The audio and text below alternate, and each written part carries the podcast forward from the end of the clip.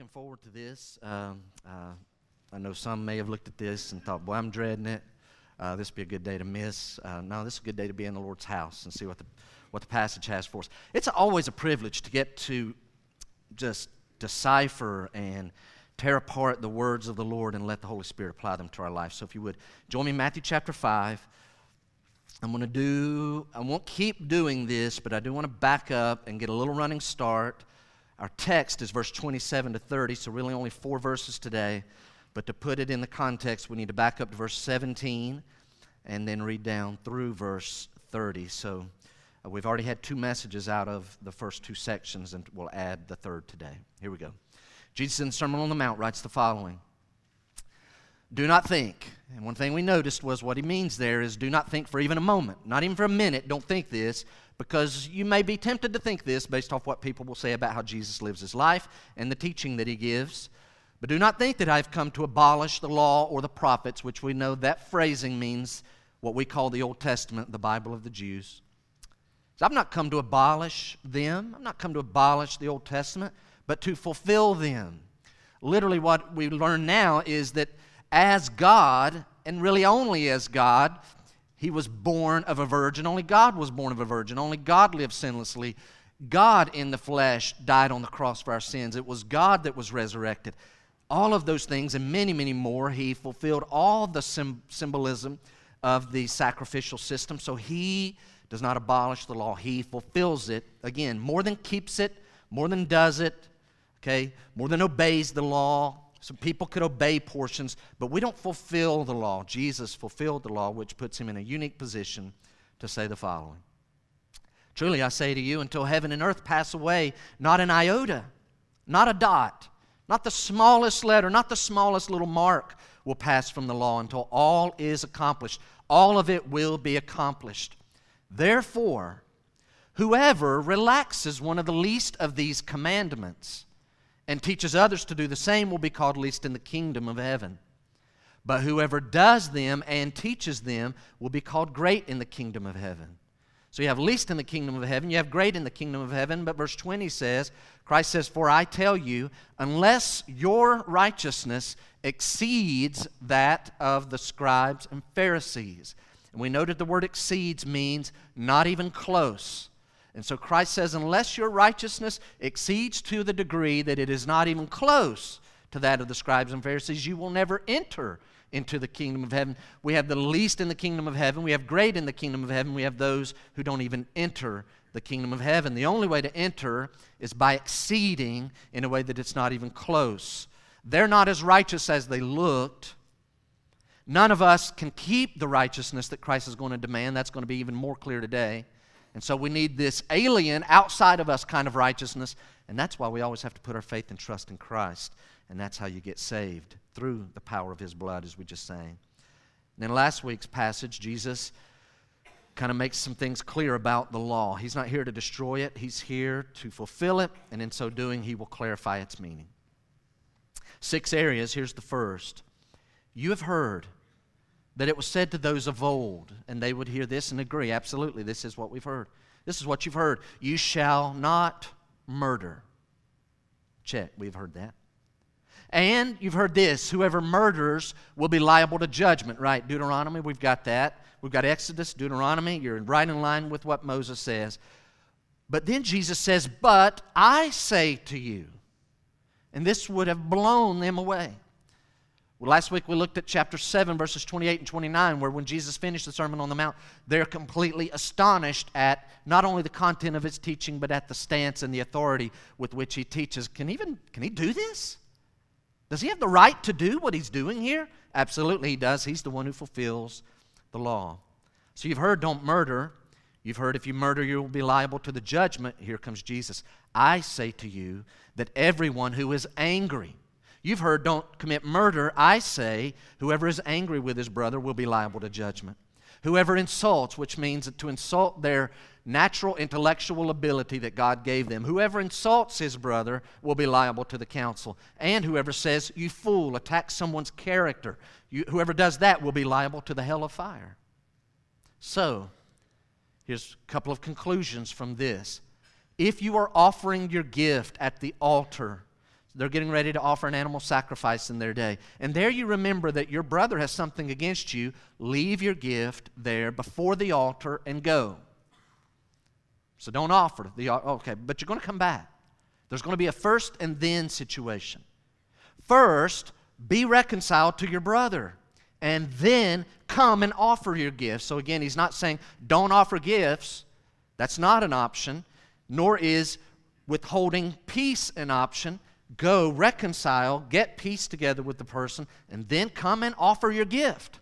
Just don't compartmentalize the gift. Don't flip the switch. I'm ready to make an offering to the Lord. Verse 25. Here's another situation. Come to terms quickly with your accuser. Be open to the, to the idea. You may be guilty of what you're being accused of. They're getting ready to take you to court. You're going to go stand before the judge. Jesus says, Come to terms quickly with your accuser while you are going with him to court, lest your accuser hand you over to the judge. Don't let it get to the judge, is what Jesus is saying. And the judge hand you over to the guard and you be put in prison. Jesus says, Truly I say to you, you will never get out until you have paid the last penny, the last little portion. Once you let it get to that, you will pay all. then we get to today's text. So that was the first one. Here's the second out of six. You have heard that it was said, You shall not commit adultery. Right? That's in the law. That's in Exodus 20. That's one of the ten.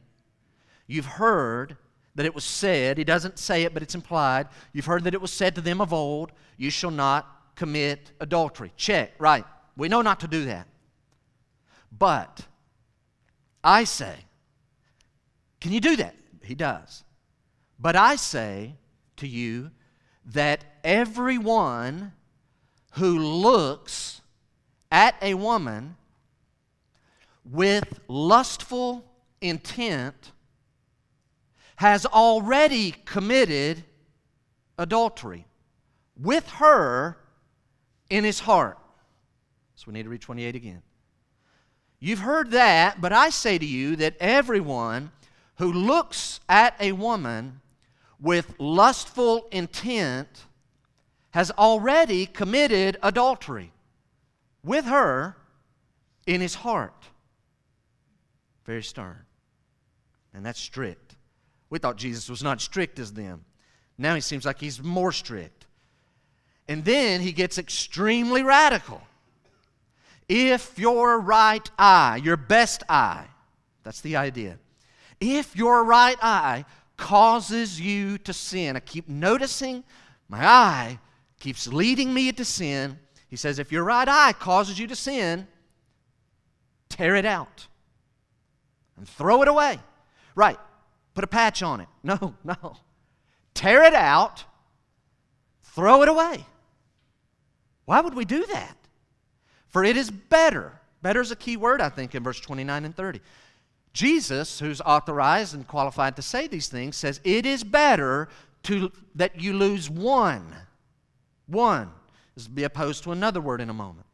It is better that you lose one of your members than that your whole body be thrown into hell. We would all agree with that. That is better. That's not best. Is there any best? Well, best is don't break verse 28. If you find you keep breaking verse 28, then go to verse 29. That is better than the end of verse 29. And if your right hand, your hand keeps causing problems, got to touch where you shouldn't be touching. If your right hand causes you to sin, keep noticing the right hand, strong hand. I need my right hand. If your right hand causes you to sin, cut it off and throw it away. He doesn't say tie it behind your back, cut it off Throw it away. Be done with it.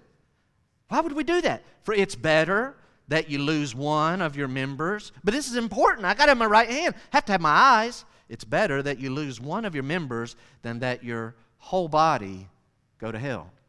So, we all ready to sing? Shout it out, right? Good praise service. And like, uh oh, I should have wore two pair of pants today. This is going to be like, uh oh, I think we're going back to the bedroom. No, it's going to be good. God, God has good things for us. But we do need to deal with the text. Jesus is the one who fulfills the law. As such, He is God. Since He is God, He is the one who is most qualified to truly interpret, best interpret. I'm not going to say he's the only one qualified to interpret the meaning of the law. I know the Apostle Paul and Peter and others do that. Jesus is best qualified to interpret the law. And here he goes on six areas he's going to show us. This is where they have been relaxing the true meaning of the law. I'm going to give you the true meaning of the law. And in the process, you should be getting a glimpse of what it means to be more righteous, to exceed in righteous, to such a degree that it's not even close than what the scribes and the Pharisees. Can we all agree on a couple of things? If someone obeys verse 27, they never commit adultery with their body, but inwardly they're raging with lust. So there's that person. They don't break the commandment with their body, the seventh commandment with their body. But over here's a person who not only keeps that, but they don't break Christ's commandment of not even lusting inwardly. Like this person, they're full of lust, but they don't break it externally. This one surely doesn't commit externally because they don't even allow the sin to rage internally. We would say that person's righteousness is exceeding, it isn't even close to that. That's one kind. This is a whole other level, and this is what Christ is calling his people to. Very clearly, he's calling us to that. So this morning, I need to make a few kind of disclaimers before we begin. Here's one you're going to hear me say he, him, his a lot. That's the, that's the pronouns used in the text. But, ladies, this does not mean this does not apply to ladies. This does not mean that ladies are immune to lusting. We know better than that. So, this is for both genders, even though I will probably be caught saying him and his and he a lot, like Christ does in the text. Second disclaimer this is very, very important. This text is not a text or a message against sex. This is not a passage or a text against sexual desires. Listen to me sexual desire is not automatically sinful. Sex and sexual desires were part of the original creation. And when God stepped back from the original creation, He said, It is two words. What? Two words. Does anybody know the two words? It is very good. You say, Jeff, are you trying to imply? I'm telling you that sexual desire, sexual drive is as much a part of our human creation. It was in Adam and Eve. You think they had sex? Of course they did. You think they had sex drives? Of course they did. Like before the fall, yes, in the garden they had sexual desires. It was as much a part of being human as having arms and legs and a brain and lungs and a heart. That is not what's happening here. This is not a passage against sex and against sexual desires. We want to be clear on that. But we know that sin entered creation and it tainted the creation, and now God has to regulate sex. And so, how does He do that? He gives us these parameters. I'll give you the parameters, real simple. Sex within a marriage between a husband and a wife is not just called okay, it's called a blessing and good in that. Outside of that, it's not good, it's not okay, it is not blessed by God. Now, church, I want you to listen real carefully here. I'm, I'm going to chase a real quick rabbit here. When we're giving our message about sexual purity, our message is not primarily along the lines we need to tell this generation if they break, get outside of God's boundaries, they're going to get sexually transmitted diseases. Well, they will. And and they may have unwanted pregnancies out of wedlock. That very well could happen. So that's our message to this generation. No, that's not our message.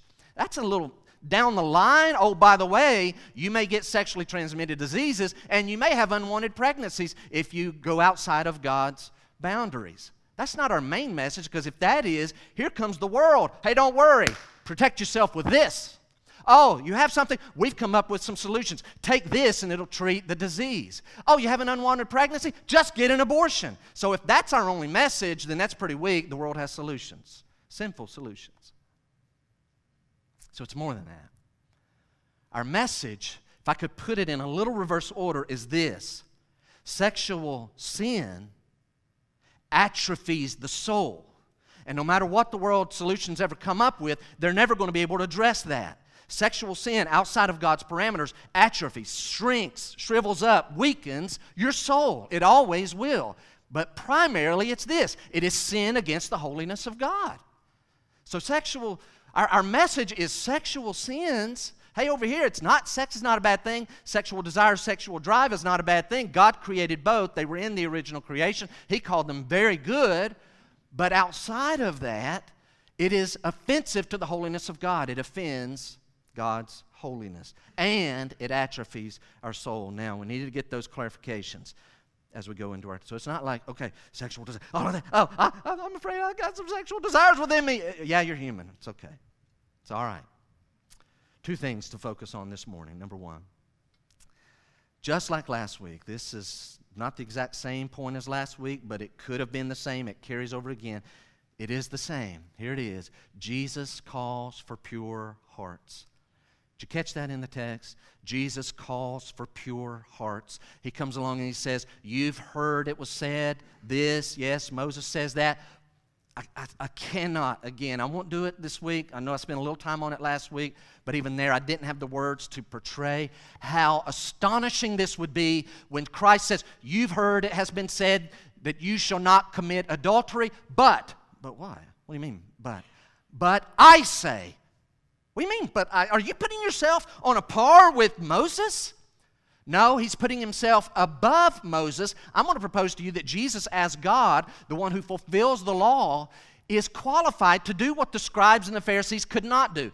I, what I see here is exactly what they tried to do in other places, and they were wrong for it. Christ does not put up with them doing it. And here he comes along and says, But I say. And what does he say? He says, if you even have it in your heart, if you look with a lustful intention on a woman, you've already committed adultery. You've heard this, but I say this. If I'm in that audience and I'm in this Jew, I'm in the Jewish phase of mine, I'm probably thinking, is this, is he allowed to do this? This isn't a like small addition. This is huge. This changes everything. In only two paragraphs, Jesus, you've put all of us in the category of murderous adulterers. Can he do this? Absolutely, he can. He is the one qualified to clarify the law of Moses and to correct the scribes' attempts at laws. Christ can do that. And he says it this way You've already committed. Well, Lord, by the way of what you're saying, then we're all, as I said, murderous adulterers, or maybe you want to say we're adulterous murderers. Either way you look at it, doesn't look good for us. Now, what is this? Look again at verse 28. Let's spring from there for a few minutes. So here's Christ calling for pure hearts. Verse 28 again, but I say to you that everyone who looks at a woman with lustful intent has already committed adultery with her in his heart.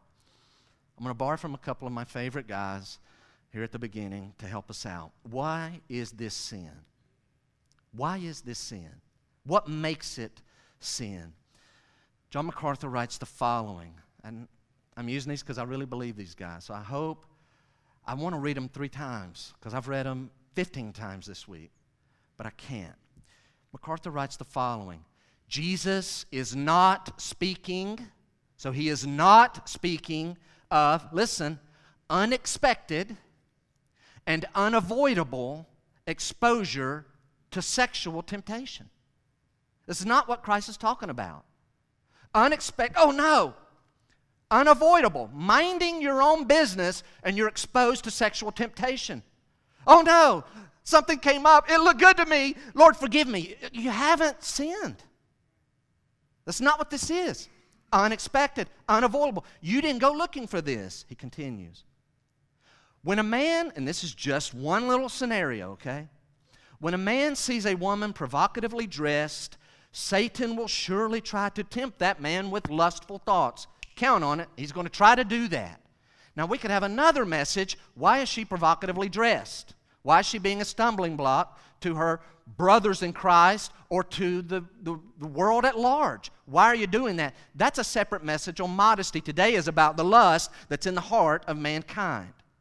So we go back to our quote. He says, When a man happens to see a woman provocatively dressed, Satan will surely try to tempt that man with lustful thoughts. But there is no sin if the temptation is resisted and the gaze is turned elsewhere. I'm going to add to that just a little. Not only is the gaze, oh, discipline, I look away, but you don't replay the image that you just saw in your mind. So the gaze, the attention, all of that, you turn away. You have not sinned if you have resisted. Now Satan's going to try. Oh, did you see that? Look again. Look back over and over. Nope. Okay, keep, keep thinking about it. Nope. This person hasn't sinned if they turn their gaze elsewhere, resist the temptation. And then just one sentence of what it is from him. MacArthur writes, it is, conti- hear it, it is continuing to look in order to satisfy lustful desires that Jesus condemns.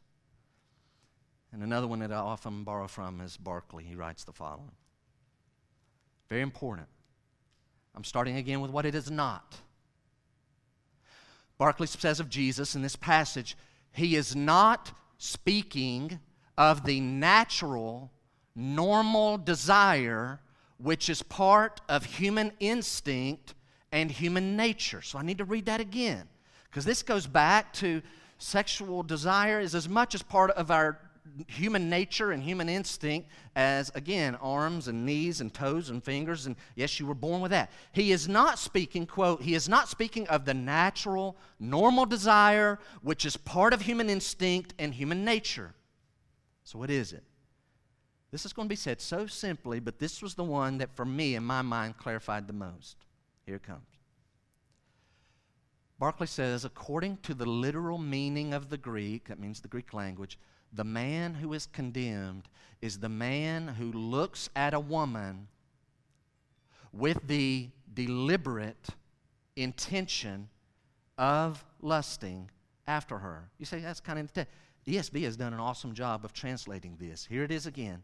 The man who is condemned is the man who looks at a woman with the deliberate intention of lusting after her. He continues. So, in other words, it's the man who looks back. I could say it's the man who hunts for, the man who seeks out. You could almost put it in a position where he's driving down the road, and all of a sudden, why are you now speeding up? I thought we were chilling. Oh, now he's speeding up because he has a bad intention. He's deliberately intending to stir something. Why are we slowing down? You were zipping around over here 83 miles an hour, passing everybody. Yeah, but I saw something in that car. Or er, now I'm slow. Why are you slowing down? Why are you speeding up? Are you, why are you looking back? What's, what's going on? What's, who, you seeing somebody back over there?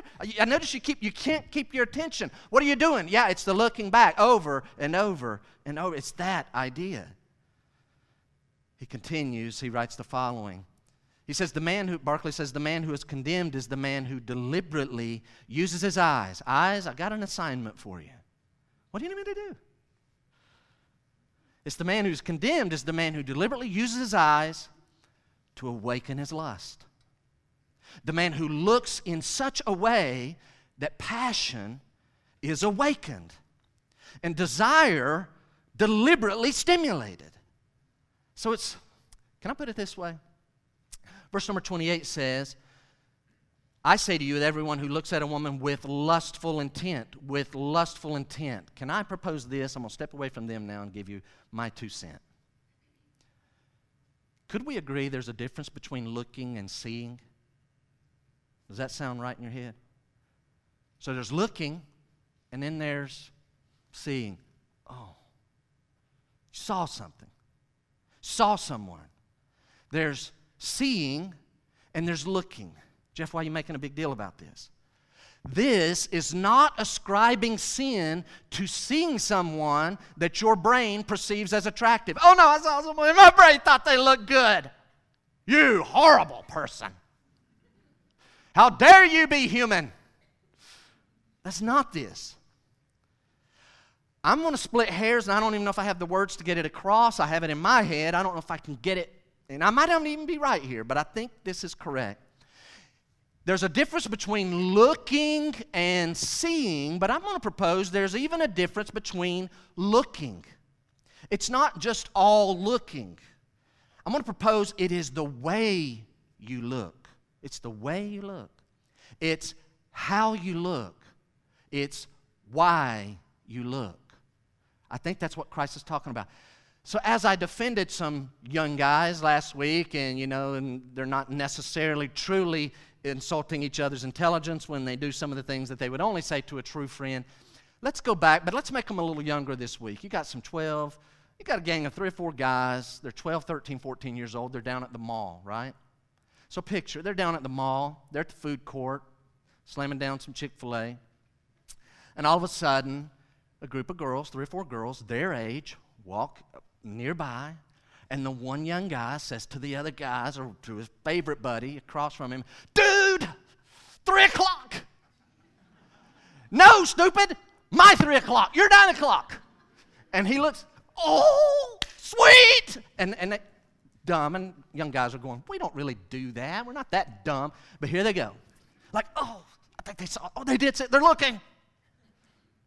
And the girls think they're cute and they think they're pretty. Five bucks, man. No way. Dude, you're stupid.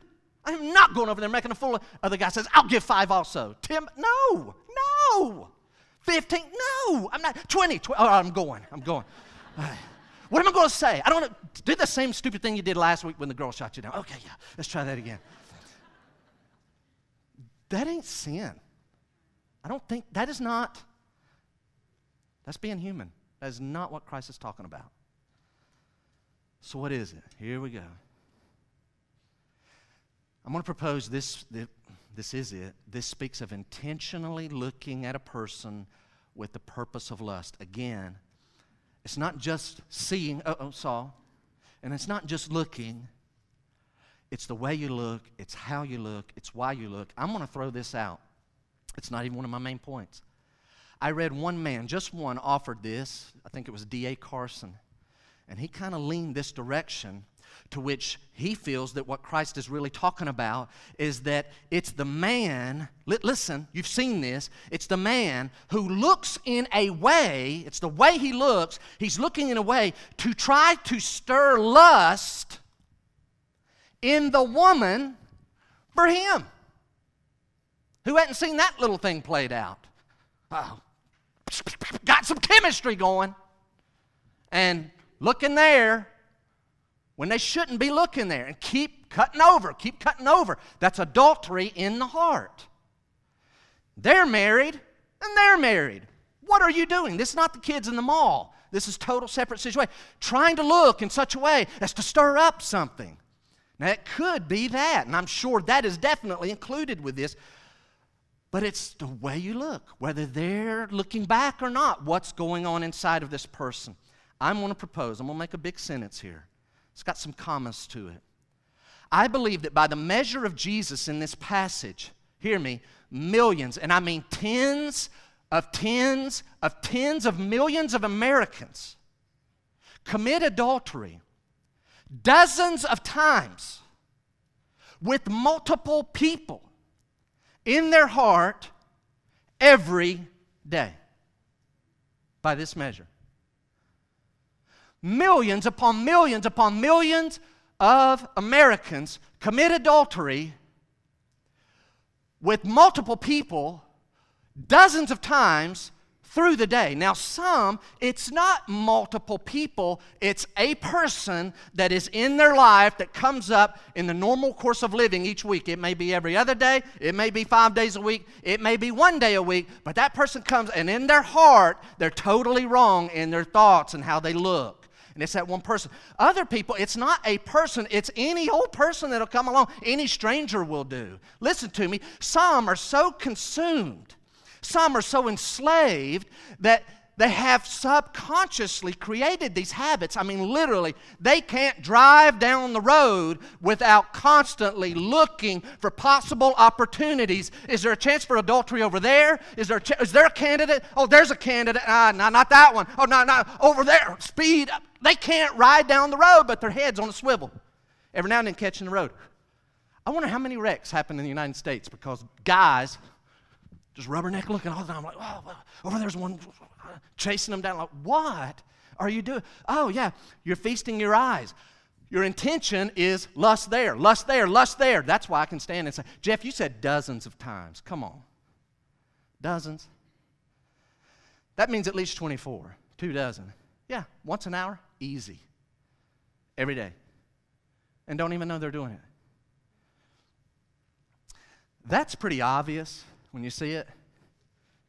Can't keep their eyes on the road like. But they're not the only ones. Christ sees our heart. So here's this other person, and things on the outside look all squared away and everything looks pure, but on the inside, lust is raging. Because they're mature and they've disciplined themselves externally. But boy, in the heart, and the thing is, God sees the whole thing. They're never fooling God. God knows why the man sits where he does at the restaurant. Always insists. Gotta sit in that one why? There might be a candidate or waiting in line for the little thing to vibrate and go, oh, it's our turn.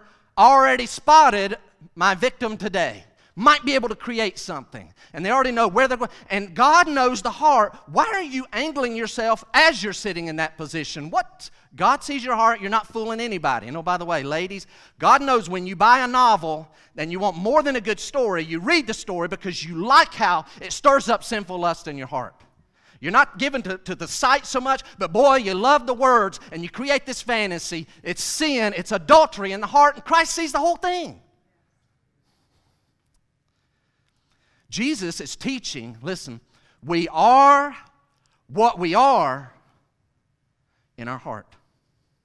You are, and I am, what I am in my heart. You are what you are in your heart. If a person goes through life or has thoughts of stealing. They literally have thoughts of, we'll steal something. You are a thief. If you go through life lusting and lusting, you are an adulterer. You've already committed it, you've done it in your heart. You are an adulterer. What Christ is saying is, what happens in the heart, what is in the heart, counts as if the body has done it. And somebody that might be new to Graceview this morning is probably thinking, these people come here every week to listen to this, this book. By the measure of this Jesus, I don't know what they said last week, but those verses on anger, and you put that together with it, then nobody's holy. Then we're all sinners. Uh, bingo. We have a huge problem.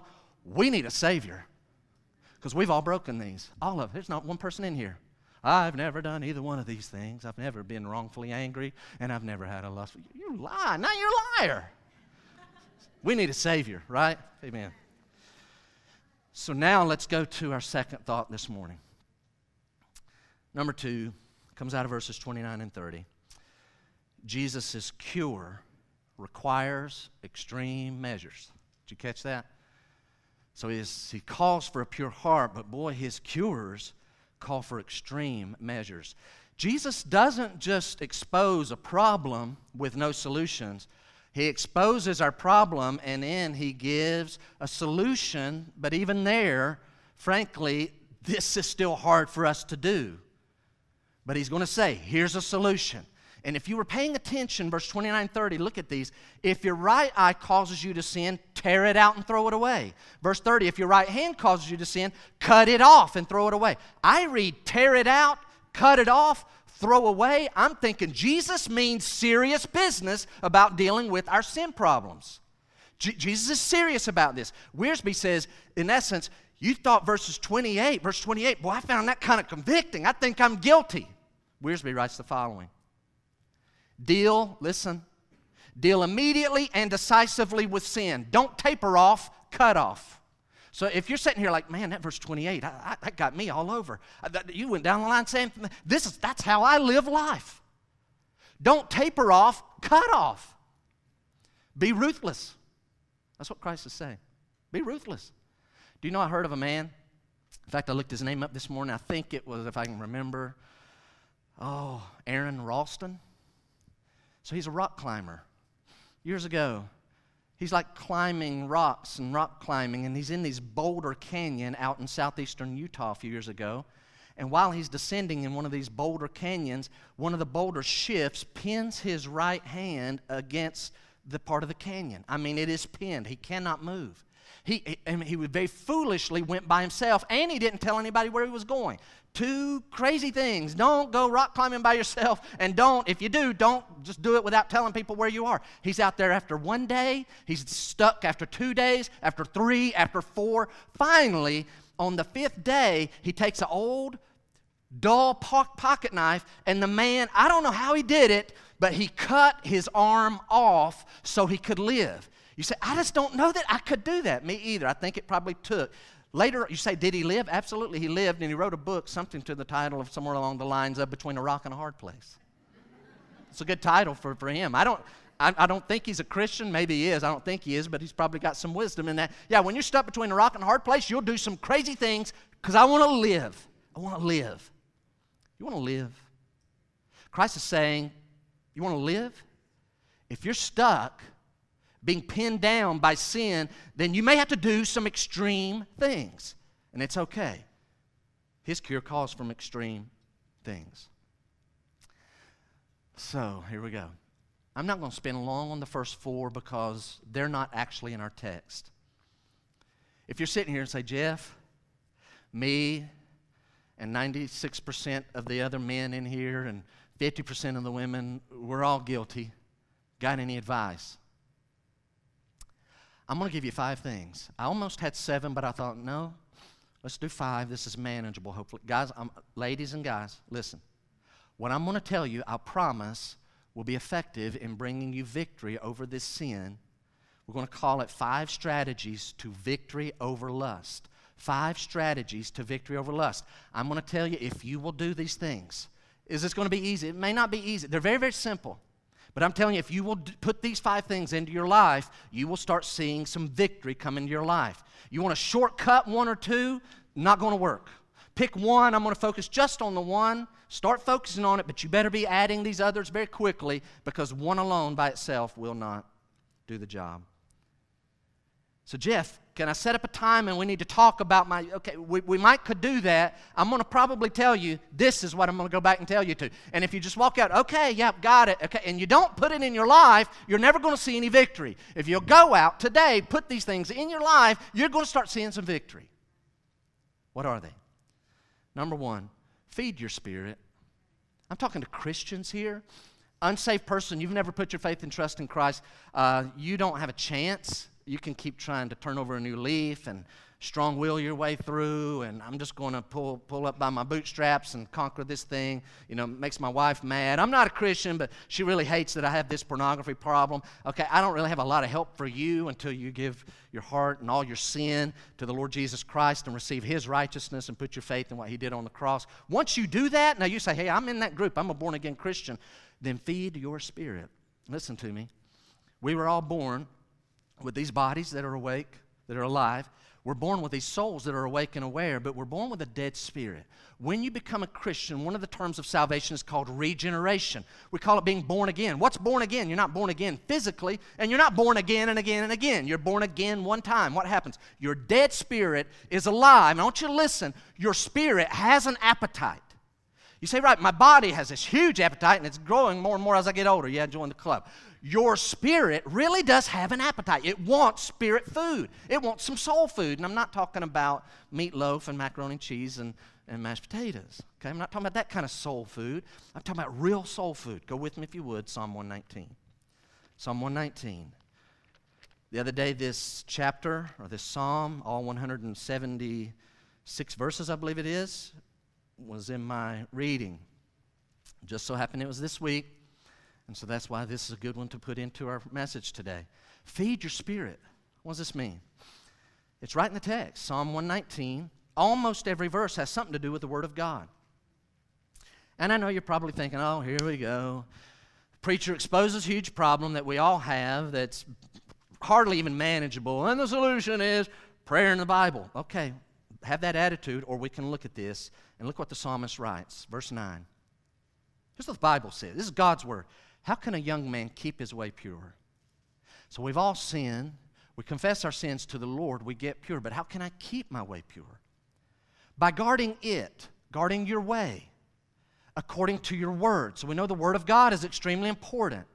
How can I keep my way pure? I have this huge problem that's been exposed in Matthew 5 28. How can I keep my way pure? The text says, by guarding it according to your word. Keep going. With my whole heart, I seek you. Let me not wander from your commandments. So don't let me just stray. The very first psalm in the psalm books is says that the blessed man is the one who delights in the law of the Lord day and night. He spends time meditating, delighting in the law of the Lord day and night. Here it comes back. This whole psalm, the longest chapter in the Bible, is all about the effects and the value and the power that's in the Word of God. The psalmist says, One of the ways I'm going to keep myself pure is with my whole heart. This is not riding down the road, driving, listening to some good stuff, good Christian things. Wonderful, that's not this. Okay? This isn't the little devotional thought out of my daily bread. That's going to power me through. That's a nice little Scooby snack. That's not going to power your spirit. You need something much stronger than that. How many minutes, Jeff? I can't tell you how many minutes. All I'm saying is set a time where it's just literally you and God with your whole heart. That means, God, you're going to get my full attention. I'm going to get a quiet place, and I'm going to spend my time. I've got this thing over here. It's been beating me down, I'm tired of it. And the answer is, Lord, I'm going to spend time. There's this triangle that's going to form. It's be your word, you, and me. And we're just going to be doing this, and I'm going to be letting it drive me to you. With my whole heart, I seek you. So I'm not just reading the Bible, I'm reading the Bible to know you, to seek you. Let me not wander from your commandments. Boy, I get really weak when I do that. Verse 11. Remember this for a few minutes from now. I have stored up your word in my heart. I take it with me everywhere, is the idea. Why are you storing up? Why are you memorizing? That I might not sin against you. So, how can I keep my way pure? Feed your spirit every day, spending time with the Lord, okay, Jeff, if I do this like 20, 25, 30 minutes, even 15 in the morning, I'm good to go. It's a good base. That's not going to keep you pure all day. That's why you need the second. Rely on the Holy Spirit. Rely on the Holy Spirit. You say, Well, I had a, a good time with the Lord this morning. Awesome. Keep doing it. Your spirit will grow stronger and stronger. It will grow more and more robust. You're learning more and more what the Holy Spirit sounds like because He's the one who wrote the Word of God. But now we find ourselves in Galatians 5. If you want to flip over there, Galatians 5. I only have three additional texts this week, and we'll have one in a few minutes, but this is the second additional text to Matthew. Galatians 5. Very important passage. So we're going to feed our spirit on a regular basis. But even that Christian still struggles with morality and internal thoughts. Absolutely, we do. Verse 16. Here's what Paul says But I say, walk by the Spirit. Walk by the Spirit, and here's what God's Word says you will not gratify the desires of the flesh. I always word it this way. You have to forgive me if you've heard it 10 times. If your goal is to never go west, uh, whatever I do, I don't want to go west, then what should you spend your life doing? Going east. Go east. Keep going east. Verse 16 I say, walk in the Spirit, and you will not gratify the desires of the flesh. So the flesh, your body has these desires which are in and of themselves not sinful. I mean, boy, I don't have time to repreach Romans. Your body has these desires. It likes food, it likes to look at beautiful things, it likes to rest. But if you give it a chance, our sinful old nature will try to take over and pervert these desires to gluttony and being a sluggard and being lustful and adulterous in our heart. But I like to look at beautiful things. Okay, everybody does. That's normal, that's human. But it can be turned sinful. If you will walk in the Spirit, so listen, here comes. What is this walk in the Spirit? I don't know any way to, to make that more clear than to say, Walk in the Spirit to me is to identify, to locate the Holy Spirit's presence. There you are. And then I am going to consciously surrender to your thoughts. What thoughts do you want me to have? Well, something just happened. I just saw something and it's about to take me down a, ro- a wrong road. There you are, Holy Spirit. What thoughts do you want me to have? What feelings should I have? And what actions should I have? Watch verse 17. If we will do that, we will not gratify the desires of the flesh. For here's a principle for the desires of the flesh are against the Spirit, and the desires of the Spirit are against the flesh. For these are opposed to each other to keep you, you're in the middle there, to keep you from doing the things you want to do. Here's a principle. I've so my spirit that was born again in 1979 as a 9-year-old wants and desires to go after the things of the Lord. But the old me the old sin nature that still wants to use the appetites, the, the decent appetites, the non sinful appetites that are in my body, it tries to use that and tries to put its hooks in my spirit so that it's constantly like, nope, you're not going, and, and it really holds me back. There's not been a day in my life I've been the Christian that I want to be. But there's this other principle that the old nature wants to go to sin. And here, here it goes after sin. It wants to take these desires and, and, and just gratify them sinfully. But there's another principle. The Holy Spirit and my new awakened spirit, it latches its hooks into the flesh and said, No, no, no, no, we will never wallow in that again. And here I am in the middle. Every Christian in this room knows that principle. You're like, that is a fact. This keeps me from being what I really want to be, but then the Spirit keeps me from, from what the old me wants to be. And there's just this feed the Spirit, rely on the Holy Spirit. Back to Matthew. Number three, third help, proven strategy, and I don't have time to preach it. And that is this I, I mentioned it last week, it's in your handout this week. Here it is. Understand Romans 6. Jeff, I need some help. Are you feeding your spirit every day, time with the Lord? Have you learned what the Holy Spirit sounds like? Do you run to Him when temptation comes? Do you surrender to His thoughts and feelings and actions? Listen to me. You say, He keeps mentioning this Romans 6. What's going on? Three words. No. K N O W. No. What does that mean? If you'll study it out, you say, I'm not really good at interpreting the Bible yet. Go online. We have these sermons recorded there. Go back and listen to the ones that lead up to that. Is that important? Well, that'll take me a little while because you like preach an hour all the time. It may take you a little while, but go back and listen to the ones that lead up to that because it's so important. This is such a big deal. I use Romans 6 often. What it's teaching is that once, I, a lot of Christians don't know this, Graceview should. When Christ was dying on the cross, and I'm going to eventually put my faith in him in modern times, when he was dying on the cross for sin, I am in him so that what he's doing on the cross counts for me. He's dying for sin, and I'm dying to sin. It is not my master anymore. So that's the first thing. Every Christian needs to know wait a minute. Are you saying we don't have to sin? You need to know you do not have to sin that old sin, the one that you're prone to, like lust, keeps calling your name and it's got you on speed dial. It is not your boss. You say, okay, got it. I've heard you say that multiple times. We should be good, right? No. The second one is consider. In the moment, when you've just seen something unexpected and unavoidably exposed you to sexual temptation. In that moment, you had better consider what you know academically in your head. You better consider it to be so. Wait a minute, sin, you're trying to tempt me and get me to go in that and wreck my day and cause my mind to go in the wrong direction. You are not my boss. You say, Jeff, what's the third word? You got to study this out. It's the word present. So I'm going to offer to you.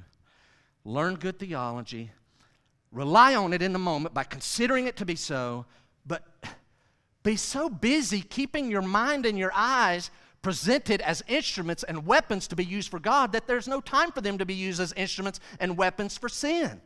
There's no time for my eyes and my mind to go looking and thinking about that because my mind is looking and thinking about these things feeding the Spirit and relying on the Spirit. Number four. So you better understand Romans 6. And number four actually ties back into number three. Here it is Be armed with specific scriptures. Right, got to read our Bible. True, but when temptation, this particular temptation comes, you can maybe go read the genealogies. I don't know that they're going to help you. And you might even go back and read Genesis chapter, you know, I'm going to read five chapters of Genesis. Cain and Abel. Okay, that's probably not going to help you as much as specific passages of Scripture, like Romans 6. So last week I had a book by Rand Hummel and I offered it and I we're out of those and we'll have some more come in. Got a dozen more coming. So if you didn't get a copy of that and you would like a copy of his Lest You Fall, I'm sorry, a copy of his uh, Turn Away Wrath, then Lord willing, see me next week. They should hopefully be back by then. I'm going to propose this one to you. He has three of these, and this one goes along with today's topic. This one's called Lest You Fall has to do with meditations to fight moral impurity. There's like three or four copies on that table right there. I kind of thought people that were bold enough and courageous enough and hum- humble enough to come get a turn away wrath one, uh, it would probably be more difficult to come say, hey, uh, in a crowd of people, Jeff, can I get one of those last two falls? I've got a bad pornography problem. Okay, you're probably not going to be doing that. And so there's a couple over there, and there's three or four right over there, and then I think on that table back there is a couple, and that's how many I have. And I can probably leave this one up here. And if you're pretty, you know, pretty good with your hands, you might be able to just kind of, oh, oh, hey, how's it going? Good, good to see you. Uh, or hey, just be honest, man. I need that. I just need it. Just need it. And if so, we'll try to get you help there as well. We got some more of those coming. Listen. This guy really helps us out because he writes the following. I've used this quote so many times. He says, Meditation is essential for anyone who desires to stay pure. And there's this thing, okay, meditation, this person thinks it means that, that means they think it means that. Is this like the, the Far Eastern version of meditate? No. You want to know what a word means? How is it translated in other ways in Scripture? Hummel writes the following. So listen. He says the word translated meditation throughout Scripture is also translated as these words imagine, studieth, utter, mutter, talk, speak. He said that doesn't sound like meditation, that sounds like talking. This is what the word means. Put these ideas together, we'll find out. He continues, he says the word translated meditation throughout Scripture is also translated imagine, picture it. You're picturing it. You're not just reading your Bible. You're not just reading your Bible one time. You're not just reading your Bible five times. Ah, I've already read that. No, you're going over it and over it, and you're picturing it. He continues. It's, it's translated studieth, utter, mutter, talk, speak, and the word mourn, M O U R N. He says it is usually defined as murmuring. Murmuring. What's that? What are they? What are they doing over there? They, that, are they talking to themselves? Yeah, they do that a lot. What are they saying? Just talking to them about what? Just Bible principles, kind of keep them washing through their brain. He says it is usually defined as murmuring or speaking to oneself. And he writes the following Many of the passages that deal with the sins of immorality we have read, but we've not thought about in a way that impacts our heart. We've read that, but we've not really thought about it in a way that, like, oh, I get what that's saying. And if you're taking notes, I offer this from Hummel. He says, What God has already given us in His written word are the very words He would speak to us if we were in a one on one counseling situation. Jeff, I don't need you. I don't think you've got many answers. Could you imagine? What if we could, like, just get across from Jesus Himself and sit down? He's behind the desk and we're on the other side. What if we could have an hour with Jesus every week? What Hummel is offering and what I'm proposing in agreement is the very words he's already giving you are the words he would give you in a one on one counseling situation. So, what you need to do is then I need to find those words. Find those words. Many of them are in this little book. Go over them, over them, speak them out loud. Maybe throw one of those in the car wherever the tempting situation keeps coming up. Uh uh-uh, uh, you're not getting me this time. I'm going to go to that. That one's one of my favorite ones, and you just keep rehearsing it. No, consider, present. No, consider, present. You are not my boss. Get out of here, sin. And then back to Matthew, the fifth thing this morning. Arm yourselves with specific scriptures. Feed the Spirit. Rely on the Holy Spirit. Better learn Romans 6. Number five, identify and remove triggers. Identify and remove triggers. So this is key. Are you in Matthew 5? Look at verse 29. If your right eye causes you to sin, Verse 30 if your right hand causes you to sin. Now, everybody listen. I'm going to get real practical. My goal is never to be fancy, it's to make simple and usable, hopefully. You see the phrase causes you to sin? You know what it means? Stumbling stone, stumbling block. Don't spiritualize what Jesus is saying yet. Don't use it spirit. Just keep it practical. You say, what's a stumbling stone? Yeah, it's a stone that's in your path that regularly makes you fall. Nothing fancy. So I've wrote this sentence. Don't spiritualize it. I'm going to do that in a moment. Here, just go here first. If something is in your normal course of living that regularly makes you fall, I'm not going to finish the sentence yet. If something's in your regular course of living and it regularly makes you fall, I'm 49, guys. I'm too old to be falling. I'm not like a little toddler anymore. They fall all the time. I don't want to be falling.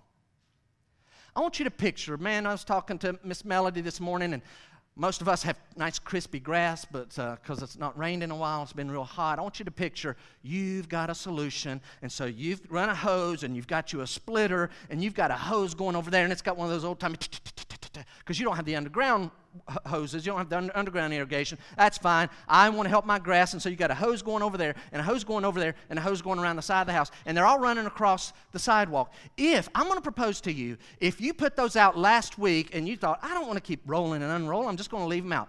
But if if you came out Monday, not paying attention, on your phone, got something in your hands, and you hit that hose, and I mean you fully sprawled out, I mean skint your elbow, hands, shattered the screen on your iPhone. I mean, like, and then you get up and go to work. And if you come back home, turn the sprinklers on, if it gets you again on Thursday, just when they're starting to get a little bit of that fresh, that yellowish color of scab, not scab, but it's going to turn into, and you peel all that off, same place, it's full. I think you'd be, hmm, I'm going to move the hoses. I'm to, the other day we had a funeral and these steps were moved over here and they were kind of a little rocky. I don't know what it is, something in the floor. Picture if these steps on a regular basis, not every week, but at least once a month, every six weeks. We step here and they flip. And you guys go, yeah, Jeff fell again today. he's notorious. He's shown me he's got some serious bruising. Or did you see the worship team member? Which one was it? This one. They went full face plant. Steps got him again. I don't want to break what Jesus said last week about insulting, but if we keep doing that, we're idiots. We're idiots if we just keep. So here's what Jesus is saying. Is Jesus saying literally, tear your eye out? I'm noticing my eye keeps causing me to tear. No. What he's saying is listen, be effective in your action. Take effective action. So I'm going to propose a sentence. It's in your handout. What's he saying? If you know something in your life keeps causing you to sin, then get rid of it even if it seems important. I wrote myself a little note over on the side. Simple statement, but needs repeated. Even though you're writing it, I need to. If you know something in your life, I know that thing keeps causing me to sin, get rid of it, even if it seems important. I wrote myself another little note. The first note, as I just said, simple statement, needs repeated, and then in parentheses, again. Here we go again, one more time. I'm not going to read it four times, I'm going to read it three times. If you know something in your life keeps causing you to sin, then get rid of it, even if it seems important. But that's my eye. I have to have, but it keeps causing you to sin. That's my hand, but it's my phone. It's my phone. If it keeps causing you to sin, Get rid of it. Or you're an, I'm not going to finish that sentence. You're unwise. Psalm 101, I told you we had three extra verses. Psalm 101. What if we did this? Psalm 101, verse 3, David. David says, I will not set before my eyes. This man's making a vow. I will not set before my eyes anything that is worthless we know in the King James the word worthless there means wicked. I will set before mine eyes no wicked thing. The King David, who's already failed, he's learned a hard mistake. He's had kids die because of the huge mistake that he made with his eyes that led him to adultery, that led to murder. Verse number three I will not set before my eyes anything that is worthless I hate the work of those who fall away. Everybody, listen to me for a moment. Listen to me. There are men who will lie awake tonight thinking of new ways they can hook you on pornography. They're laying awake tonight thinking of it. David says, I hate the work of those who fall away, who turn aside off of the path of the Lord. It shall not cling to me. You know what he's saying? I know that what we see clings to us, cleaves to us, and surely if what we see cling, clings to us, then what we look at really clings to us, and they're not going to get me. And so you knew as I was preaching this message, I would have to make these comments. If you know something in your life keeps on causing you to sin, then get rid of it, even if it seems important. Boy, we live in a tough day. I'm not going to stand here and say that it wasn't hard to stay pure in other days. Every generation, it is hard to live for the Lord. Every generation. I mean, 500 AD, 1000 BC, 400 years ago, 100 years ago. It is always hard. But I'm going to tell you, and this is not to kind of put us off the hook, it's to cause us to really focus. We live in a unique day when technology allows easy access to look at people with lustful intent. It used to be 50 years ago, if it was 1 a.m., you're out of luck if you want to look at someone lustfully. You're just not going to be able to do that. We live in a day, it is so easy. I'm going to tell you, it is extremely difficult to stay pure in 2019. Right, you can't do it, Jeff. Yes, you can. It is possible. Now, here's what's tough many people think it is not possible to have a full life without heavy doses of technology. Got to have heavy dose of technology. It's 2019. I'm not to be the, the nerd. Actually, I want to be the nerd. Nerd is cool these days. I'm not going to be the non nerd without technology. And so they think it's just, you, you can't live in 2019 without heavy doses of technology. Listen to me. I came to tell us that it may not be possible for you to have an abundant life with technology. You can't, you can't do it. You got to have it. No, you may not have an abundant life with technology. So you're saying, so all technology, Jeff's now preaching against all technology. No, hear me. If technology can be used with purity, praise the Lord, enjoy it, use it. But if you can't, Jesus says, cut it off. Don't taper it off, cut it off. I'm nearing the end of my message. Would you look at verse 29? If your right eye causes you to sin, verse 30, if your right hand causes you to sin, literally what, I, I, what this is saying is this is calling for spiritual observation. Have you noticed your right eye keeps causing you to sin? Your right hand, your strong hand. Have you noticed a pattern? It's your eye, it's your hand. I propose the following it's calling for spiritual observation. So, everybody listen. Be, whether you say lust isn't my thing.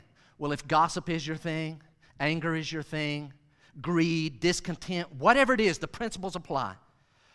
Be aware of things in your life that regularly trip you up. We rarely go from spiritual to carnal in one step. It doesn't usually happen that way. We're just living with the Lord, right with the Lord, had a good time with the Lord, walking with the Spirit. Something pops up, I'm immediately in sin. It just doesn't typically happen that way. We don't go from spiritual to carnal. There are steps that are taken, and I'm going to ask you Pay attention. Be a good spiritual scientist about yourself and start learning your ways. Know yourself. A man that I've never met, and I've read his little bitty book called Six Battles Every Man Must Win, named Bill Perkins. I don't know a lot about Bill Perkins, so I'm not endorsing everything he ever said. I can endorse that book, Six Battles Every Man Must Win. Bill Perkins writes the following this is key, please get it a ritual. So, what are we saying? What's this? You got to feed the Spirit. You got to rely on the Holy Spirit. You better learn what Romans 6 is about. And then you better arm yourself with some specific passages of Scripture that deal with whatever sin it is. Number six, you better identify and eliminate the triggers. Perkins writes, quote, a ritual is a practice or pattern of behavior regularly performed. Read it again a ritual is a practice or pattern of behavior regularly performed in a set manner. Not in your handout, he says we tend to ritualize those behaviors that excite us. That excites.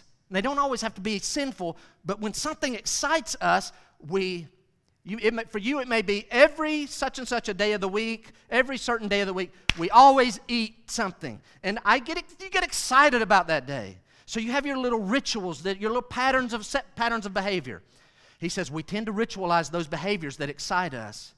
Again, a ritual, practice, a pattern of behavior regularly performed in a set manner. Here it comes. Nothing is more important for a man, we could say, or a woman who wants to win the battle for his heart than identifying the rituals that precede an episode of acting out sin.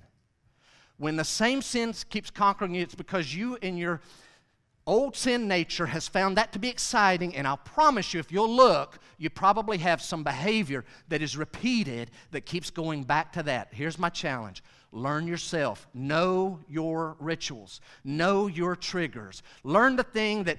Man, I'm, I'm getting ready to do something, and I know where that has gotten me many, many times. So I challenge you this week take an honest observation. What are those rituals that are personal to you? You may be here this morning and you're a man or a woman, honestly, you know that when you take your phone out, other than to answer it or to text, it regularly takes you to a sinful temptation. You may be person here this morning, and this is you. You know that when you open your computer and you're the only one around, it regularly takes you to a place of temptation. You may be a person here this morning and you know that when you get in the car alone to run any kind of errand, it's typically, you know the pattern, you're going to be that person that's looking all around with lustful intention in your heart. If you know that, another, if you're a person who knows in the regular course of your week, something in your route, your routine, there's this certain person and I go by there twice a week, and I know that that person's there. Or maybe it's not an actual person, it's a calendar on the wall in their office when I have to get their signature. And you know it's there, and you know what it does to you every single time. It always takes you. Then what do you do? Just keep losing? No. Prepare, pray, yield to the Holy Spirit, get yourself ready, be rehearsing, protect the eyes. And if you have to, take extreme measures. Jeff, what are extreme measures? I don't do this. I don't. I ain't gonna say I've never looked at YouTube because I have. If you make a habit of, of all the time surfing YouTube, you're begging for trouble. You're begging for it. If you in your heart say, the last 12 times I've been surfing on YouTube and clicked on something, three of those led me to sinful temptation. Hello? It was only three. Hello? If the last 10 times you've surfed Netflix and three of those have led you to go start watching something that you know took you to a place you shouldn't go internally, hello, this isn't rocket scientist, that thing keeps tripping you up. But it's Netflix. And I can't give up my YouTube. Jesus says, give up your eye and your arm. Can't handle that. I got to have a phone. Then get crazy. No data plan. Oh, come on. our preacher. I'm not even coming back there. No data plan for you. Tell them, could you please cut mine off? Thanks. I just need a phone and something to text with. People at work got to get a hold of me. You know, Jeff, this is stupid. No one's going to walk out here. If you can't do it by these other measures, then identify the rituals and eliminate them. Say, I can't handle the computer thing. Then your spouse learns the code to get you on, and you don't get to look at the computer until he's home or she's home and they can log you on. Well, what if I have to? Yep, sorry. You've got yourself in this position. And if you have to get really radical, well, I got this one spot on my job, on, on my job, and it's, it's this one thing in the route. Get a new job. Get a different job. Amen, Jeff. All right, thank you. All right, here's where I close. Look at verse 29 30. We really are closing. If your right eye causes you to sin, tear it out and throw it away. Why? It is better that you lose one of your members than that your whole body be thrown into hell. Wait a minute. And if your right hand causes you to sin, cut it off and throw it away, for it's better that you lose one of your members than that your whole body. I'm not going deep into this. I'm going to throw it out. And if you need to talk to me, you come talk to me today. I'm going to be here eating. If you need to talk to me today, Jesus is uniquely qualified to compare this world and eternity. He's, he's not, I'm not going to say he's been. He's in eternity past. He's in eternity future. He's in this. 2,000 years ago, he walked this earth. He knows all about this life. And here's what he says It is better to do without something in this life, even if you think it is important. It's better to do without it in this life than to lose everything in the next life. Now, I want you to, who, who do you think he might be? I think he's actually singling out this person. They're here this morning, they're watching online. They know the gospel. They've heard the gospel and they know it's about taking Jesus as Lord and Savior, but in their heart, I don't want to give up my pet sin. I frankly, they wouldn't word it this way, but the fact is, they love their sin more than they love Jesus, and I'm not ready to become a Christian because He might try to take away my favorite sin. So, Jeff, what do you tell that person? Well, just bow your head and close your eyes and say a little prayer. No, I'm not going to tell you. Don't play that little game and fool yourself. You have to repent and you say, Jesus, you are the Lord. I anticipate you are going to take that out of my life. I can't. You're going to do it. Your Holy Spirit's going to come in and just wreck the old me. I'm ready for that to happen. And until you're ready for that to happen, you're lost and on your way to hell. Now, here's the thing every person in hell right now, it's a real place, they all agree with what Jesus just said. They would all say, It is so much better to lose there. Give it up. Don't come here. I'm telling you, every person in hell, if there's anybody here this morning you're thinking, I am not a Christian, I've heard over and over what it takes, it is simply grace, but I'm not ready to, ha- to, to have my life changed by Christ. You better repent. Every person in hell would love to be you. And you're not a Christian. Because if they could be you, they would become a Christian immediately. You better change your values. You better repent of your sin. You better place your trust in Christ. If you need help with that, see me this morning after the service. Heads bowed, eyes closed. Before I pray, I'm talking to Christians. To Christians. I'm going to pray.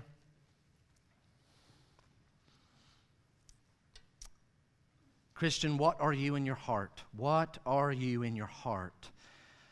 Say, Jeff, based off of last week and this week, I am a murderous adulterer. If you personally struggle with lust, here's my question Which of the five strategies do you need to add to your life? Because I'm here to tell you, you do all five strategies, you will still be tempted, but you're going to be so victorious compared to you without one of these. Some of you may be like, I don't have any of these in my life, Jeff. I don't have a regular time with God. I don't feed my spirit. My spirit is so weak, it is not robust. Then you just, you're going to have to do it.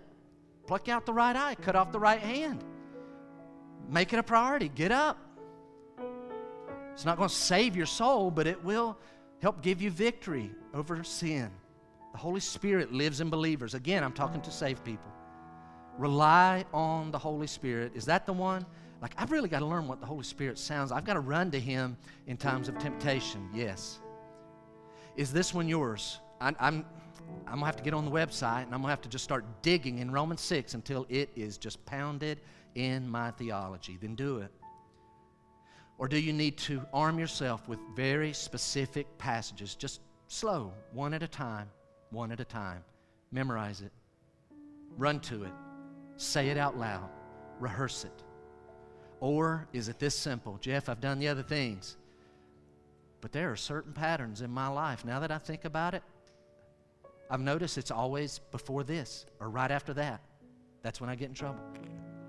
Then let the Holy Spirit tell you what you need to do. Father, you're powerful. Lord, we claim the blood of Jesus Christ over all believers that in Him he not only washes away all the sin of our past and our future, and we've been redeemed from its penalty, but Lord, we know that when we run to Christ, there is power to have victory over any of these sins in the moment. Your Holy Spirit, Father, let us learn what He sounds like, and He pours love into us, and we love our neighbor, and we love you, and we would not think lustfully against them, and we would not think lustfully toward our neighbor's wife, against him or against her, toward her husband. Lord, you will give us victory because we love them. We're not going to harm them that way. We wouldn't lead them to sin, we wouldn't sin with them in our hearts. So, Lord, I, I pray. Lord, I even pray right now for those who have a bad habit of provocatively being in such a way presented that they're a stumbling stone to brothers or sisters in Christ, Lord, that they would weigh that and your Holy Spirit will clean us and make us pure, godly. Let us hate our sin. And Father, I pray by your Holy Spirit, let us be putting our sin to death every day. We ask in Christ's name. Would you stand? What can wash away nothing but the blood of Jesus. What can make me whole again. Nothing but the blood of Jesus. Oh, precious is the flow white as snow. No other founts I know. Nothing but the blood of Jesus. Oh, precious is the flow that makes me white as snow.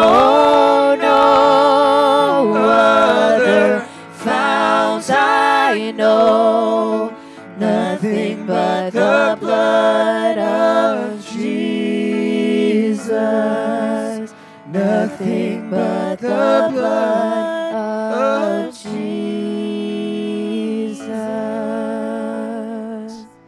Amen. Thank you for your attention. I'm going to pray, and in a moment, our children's workers, if you helped us in 2019, we're inviting you to join us uh, to your left uh, for our lunch.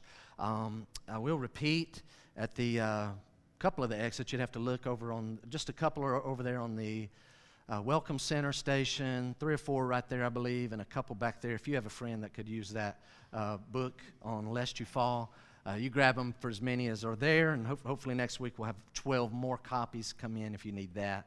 Um, take a peek at what next week's passage. I think we should be going into the next two verses next week. Um, I would strongly encourage you to be here for that if you can. Uh, Wednesday night, we'll have a prayer time, prayer emphasis. And uh, Laura Donovan, our director of missions here, she'll be taking about 15 minutes and highlighting one of one or some of our missions and what we're trying to do, even among our children. And we'll definitely focus on some mission prayer as well as some other things. So, uh, thank you for coming. Let's pray for our meal.